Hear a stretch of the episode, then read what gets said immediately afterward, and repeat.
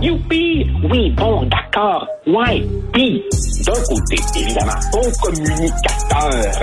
Mais de l'autre côté, communiquer. Quoi, au juste? Et pourtant... Un sociologue, pas comme les autres. Joseph Facal. Joseph, je suis allé au funéraire du PQ la semaine dernière et euh, juste comme on descendait le cercueil dans le trou, on a entendu je suis vivant, je suis vivant. Finalement, on s'est rendu compte qu'on était en train de l'enterrer alors qu'il était pas mort. oui, c'est ça, c'est comme euh, c'est comme effectivement le le, le, le, préposé qui euh, conduit le corps euh, à la morgue et tout d'un coup l'entend gigoter et se dit oups, je pense que je vais plutôt l'amener à la salle de réanimation.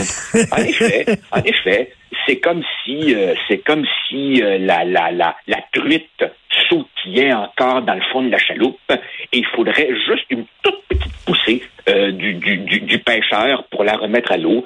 Euh, bon, cela dit, euh, évidemment, il reste très peu de jours à, la campagne, mais, mais, mais indéniablement, même des gens, Richard, qui n'ont rien, rien, rien, rien de péquiste, sont obligés de reconnaître que Paul Saint-Pierre Plamondon fait une campagne absolument étonnante, sans aucun doute la plus solide des cinq chefs. Et puis, quelque part, Richard, quelque part, c'est réconfortant de voir encore qu'il y a une espèce de demande, une espèce d'écho populaire pour quelqu'un qui coupe pas la parole, qui laisse l'autre finir, qui graine pas euh, en haut des rideaux, qui accuse pas les autres de tout le temps semer la division, puis qui essaie de faire une campagne intelligente et positive avec du contenu. Moi, je dis bravo. Tout à fait. Est-ce qu'on peut euh, parler d'immigration entre adultes au Québec? Tu as vu, à tout le monde en parle, la façon dont on traite François Legault comme si c'était un pestiféré, un anti-immigrant. Il n'est pas anti-immigrant. Même lui, euh, vu, il a lancé la serviette, il le dit, il a rencontré euh, le bureau éditorial du Journal de Montréal, puis il a dit, ben, j'en parlerai plus d'immigration parce qu'il a mis un genou à terre, puis il a demandé pardon mon oncle, parce que finalement, son discours passait mal. Ben, c'est ça. Écoute, Richard, François Legault a décidé de cesser d'en parler. D'abord, évidemment, parce que, bon, il faut admettre, dès qu'il en parle, il se met les pieds dans les plats. Ensuite, parce que Justin Trudeau lui a déjà dit non. Et ça, évidemment, ce sont de mauvaises raisons. C'est devenu un thème incontournable ici et partout ailleurs. Et c'est drôle de voir, Richard, comment, quand on nous dit attention, c'est délicat. En fait, hmm. qualifier le sujet de délicat, c'est du langage codé pour nous ordonner de nous taire, tu vois. Prends par exemple l'éditorial dans la presse de ce matin même. Je cite, ouvrons les guillemets. Le Québec peut très bien être inclusif sans perdre son identité et sa langue. Fin des guillemets. La réponse à ça, c'est oui, mais pas au-delà d'un certain seuil. Et ce seuil, clairement, on l'a franchi. Écoute, franchement, Richard, nous n'arrivons pas à intégrer 50 000 immigrants et on ne cesse de nous dire, avec l'argument fumeux de la pénurie de main-d'œuvre, qu'il faudrait s'en aller jusqu'au seuil délirant que prône le gouvernement fédéral. Mais voyons donc. Alors, tu vois, Richard, au fond, là, pour me résumer d'une formule, le Québec est pris dans un dilemme et ce dilemme est le suivant. Si on ne suit pas le rythme délirant du Canada, qui vise un demi-million de nouveaux arrivants dès 2024, si on ne suit pas ce rythme délirant, ben, le poids du Québec dans le Canada va baisser, avec évidemment toutes sortes de conséquences, comme par exemple la sempiternelle discussion sur le nombre de sièges du Québec au Parlement mais fédéral. Mais de l'autre côté, si le Québec suit le rythme délirant du Canada, ce qui signifierait aux, alentours de 100 000 euh, nouveaux arrivants par année, ben, nos capacités d'intégration, déjà, déjà insuffisantes pour 50 000, achèveront d'être complètement anéanties. Bref, pile on perd, face, on gagne pas. Exactement. Et ceux qui veulent qu'on ouvre les frontières, qu'on accueille les miséreux du monde entier, est-ce qu'ils voient ce qui se passe en Suède? Est-ce qu'ils voient ce qui s'est passé en Italie ce week-end? Richard, ça, c'est une question fascinante, fascinante que tu soulèves. En fait, j'ai comme l'impression que le cerveau humain quand il est enveloppé par l'idéologie, le cerveau fait une lecture sélective. Tu vas chercher à l'étranger ce qui apporte de l'eau au moulin de ta thèse, mais tu fais surtout pas, euh, tu fais surtout, tu, remarques surtout pas ce qui vient contrecarrer ton, ton, ton opinion. Par ailleurs, il y a une chose tout à fait étonnante.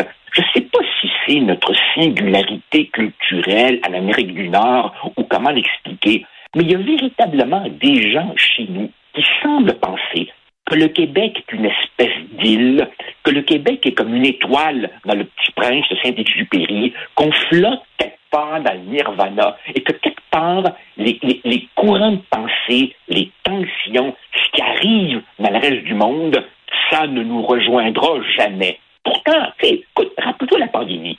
À chaque fois qu'un virus arrivait en Europe, ce n'était qu'une question de temps avant qu'il arrive ici. On est dans le monde. Ce qui se passe ailleurs finit par nous rejoindre. Alors effectivement, en matière d'immigration, ce qui arrive en Europe, ben c'est ce qui se dessine ici si on continue sur la lancée actuelle. Et on ne parle pas ici on parle pas ici de société xénophobe ou fermée. Écoute, Richard, la Suède, c'est ben le pays que toute la gauche progressiste a eu dans sa soupe de tonnes pendant tout le 20e siècle. C'était le modèle scandinave, le pays de la tolérance, de l'accueil. Ben voilà, c'est ça. Tu vois, aujourd'hui, eux aussi se disent, nous avons été débordés par notre générosité de naïveté. Écoute, dans ton excellente chronique d'aujourd'hui, euh, tu abordes un sujet délicat parce que tu parles d'immigration sous tous les angles et tu en parles franchement. Euh, tu sous-estimes pas l'intelligence de tes lecteurs et tu dis, écoute, un des problèmes, c'est qu'avant, euh, l'immigration, c'était les Portugais, les Italiens, les Grecs, les Latino-Américains, les Vietnamiens, et c'était des gens qui s'intégraient facilement, les Haïtiens, par exemple, qui s'intègrent facilement. Les immigrants qui proviennent des pays musulmans, c'est plus difficile. tu le dis, là, c'est très délicat de dire ça, mais faut le dire à un moment donné. C'est très délicat de dire ça. Euh, on peut, on peut euh, utiliser toutes sortes de, périphrases. Euh, on peut parler de compatibilité civilisationnelle, on peut parler de culture de convergence, on peut prendre tous les mots fancy que tu veux, euh, mais, effectivement, il y a une question de correspondance entre les valeurs de la société d'accueil et les valeurs que tu amènes avec toi. Évidemment, euh, comprenons bien une chose, il n'y a pas une communauté musulmane, il y a des communautés musulmanes et il y a évidemment au sein des musulmans du Québec, je crois, une vaste majorité de gens plutôt laïcs ou qui ont une pratique religieuse que je qualifierais de discrète, réservée aux lieux de culte ou à la sphère privée. Mais c'est pas le cas de tout le monde. Et bien entendu, à chaque fois que tu soulèves cette question, ben effectivement, tu te fais dire le, le, classique, pas d'amalgame, etc. Tu sais, Richard, et, et c'est un immigrant qui te parle, bien que, bon, je le concède, je viens, si tu veux, d'une ère, d'une sphère culturelle beaucoup plus proche du, du, du Québec. Hmm. Mais au fond, si tu veux, l'intégration, c'est un chemin à, à, à deux voies. C'est-à-dire que l'immigrant doit accepter, accepter de laisser certaines de ses valeurs au vestiaire de l'entrée. Et puis la société d'accueil, elle aussi, doit accepter de changer un peu. Et forcément, ces Québécois-là, à qui on fait un mauvais procès, ils ont accepté de changer. le Québec d'aujourd'hui n'est pas le Québec du, du, film Crazy, encore moins le Québec des années 70. Le Québec n'est pas figé, n'est pas monolithique. Ça, c'est un faux procès qu'on lui fait. La question, c'est dans ce cheminement à deux voies, qui doit faire le plus gros du chemin? Et moi, je soumets respectueusement que quand tu viens dans un nouveau pays et que ce nouveau pays est même pas obligé de t'accueillir, quand ce pays te fait la faveur de t'accueillir, la moindre des choses, c'est que toi, tu fasses le plus gros du chemin. Et, Joseph, quand je parle d'immigration, je prends toujours l'histoire de Ivo Lévy. Yves Lévy, italien, qui a émigré en France, qui aimait la France. Il a pris un nom français et s'est fait appeler Yves Montand. Et est devenu le plus français des Français. Et il a pas dit vous allez, il a pas ben dit, oui, ben oui, ben oui. Il a pas dit vous allez, vous allez, vous vous ouvrir à moi, je vais vous ouvrir à vous. hein. Je vais m'ouvrir à vous. Charles Aznavourian, Lino Ventura, on ne, on, ne, on, ne, on ne les compte plus, en effet. Écoute, Richard, moi, moi et ma famille, on n'a pas eu, on n'a pas eu le, le, le, le destin glorieux des gens, des gens que tu viens euh, d'évoquer. Mais je nous vois ici arrivant avec nos deux petites malles en juin 70 à Sherbrooke. Et puis, c'est l'idée, l'idée que mon père ou ma mère aurait commencé à exiger, à revendiquer pour que ce soit les autres qui changent afin que nous, on reste pareil, cette aurait été proprement inimaginable. Mais aujourd'hui, on a le cocktail. On a la tempête parfaite. C'est-à-dire qu'on a une société d'accueil qui culpabilise. On a une société d'accueil fragile. On a une société d'accueil qui ne sait pas exactement qui elle est.